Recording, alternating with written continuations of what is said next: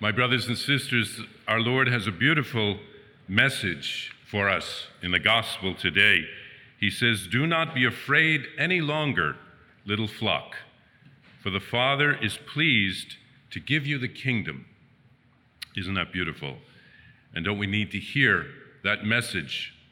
In a world that we're living in that is so sinful and so confused, we have experienced many different emotions anger, fear, frustration. But Jesus says to us, Do not be afraid any longer. So Jesus wants to reassure us today. He is near, He has not abandoned us. The kingdom of God is at hand, the kingdom of God is in our midst. God is at work in our world and in our hearts. Our first reading today talks about the night of the Passover in the Old Testament. God's people are slaves in Egypt, and God is in the process of liberating them. He's sending a series of plagues. And the last plague, the final plague that will come, will come on the night of the Passover. And the Israelites will mark the doorposts of their houses with blood from the paschal lamb as a sign to God that they are to be protected from that last plague. Now, this is, of course, a foretaste of our redemption when Jesus will shed his precious blood for us on the cross to save us.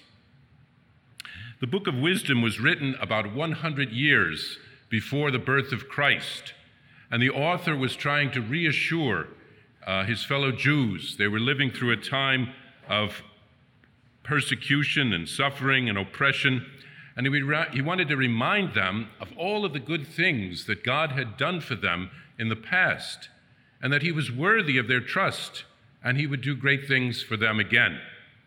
Well, for us as well, this is a very important reminder. We can become discouraged when we see all that is going on in the world. And the scriptures remind us that God is near. He is at work. He is always at work. He is our liberation is close at hand, just as it was for the Jews. Um, and we need to have faith and we need to have trust in Jesus. Our psalm is a hymn of praise to God. Uh, he has chosen us, we are His chosen people. He has a plan for us. And so we are to respond with faith and with hope and with trust to God's call. The letter to the Hebrews teaches us about faith. Uh, it's, it says, it is the realization of what is hoped for and evidence of things not seen. So, faith is not ephemeral, it is not like a cloud, it is something substantial. It's something that we can put our trust in. Uh, it's dependable.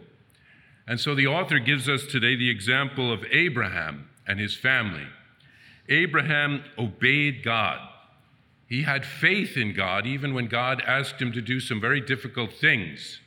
He had to leave his homeland, he had to leave his extended family and his clan, and he had to go to a, a foreign land that he was not familiar with. He didn't have any connections there, he didn't know anyone there. Uh, he became like a nomad or a wanderer and he had to put all his trust in God to do something so radical. He was an old man, but he placed his trust in God when God said that he would have more descendants than he could imagine. It seemed impossible. He was old, his wife seems to be sterile. How could that be? And yet he trusted in God. He had faith in God. And then he placed his faith in God again when God asked him to sacrifice his beloved son Isaac. How could he do that after that promise? But he trusted in God, he had faith in God, and in the end, he did not have to sacrifice his son. But God the Father sacrificed his beloved son when Jesus died on the cross for us to save us. So let's pray that we can have a faith like Abraham, that we can trust in God like Abraham, that we can have the gift of an ever deeper faith, because that's what we need in this world. Abraham was willing to let go of what he was familiar with and to trust in God, to go to a new and unfamiliar land. He trusted in the midst of difficult, a difficult situation. So he, he detached himself from the things that he was holding on to, the things that, that were stable in his life. And that's so important for us as well to detach ourselves from the things of this world, to make room in our hearts for God's plan. Because if we are so connected with our plan, there'll be no room to do what God is asking us to do. And in the gospel, Jesus tells us not to trust in material possessions. Everything in this world is passing away. So when we detach from those things, then we will have treasure in heaven. He says, Where your treasure is, there will your heart be. So we can ask ourselves the question where are our hearts?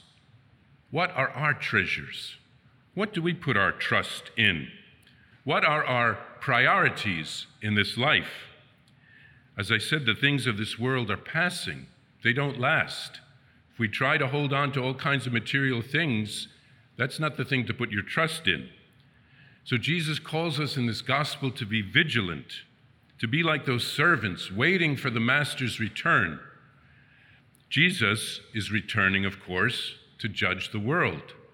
Um, when he comes, we have to ask ourselves will, be, will we be ready, or will he come when we are unprepared? Uh, will we be caught unaware? He doesn't want that to happen. We had the, oh, practically the same message in last week's gospel. He's constantly telling us be awake, be vigilant, be ready. I don't want you to be caught unaware. And of course, there will be consequences if we are caught unaware, if we're not ready. And he doesn't want that because he loves us. So let's not waste time. Today is the day to begin again. Let's not put off our conversion till tomorrow because we don't know what'll be coming tomorrow. We don't know if we'll have time. We have to be ready because things can happen. Uh, and all of a sudden, we're not ready. We want to be ready. If the Lord has given us many graces in this life, He tells us in this gospel today, He will expect much from us. Uh, he doesn't want us to waste the gifts that He gives us, He wants them to bear fruit.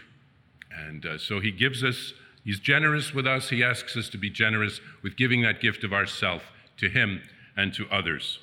So let's thank God for His gifts. And let's not be afraid, but rather trust deeply in God like Abraham did and do what God asks of us. He wants to lead us to true happiness.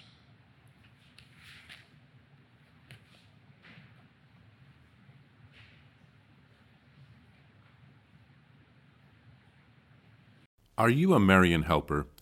Join our Spiritual Benefit Society and start sharing in the graces of all the daily masses, prayers, and good works of Marian priests and brothers all over the world. Sign up is free and easy. Simply visit micprayers.org. That's micprayers.org. Thank you, and God bless you.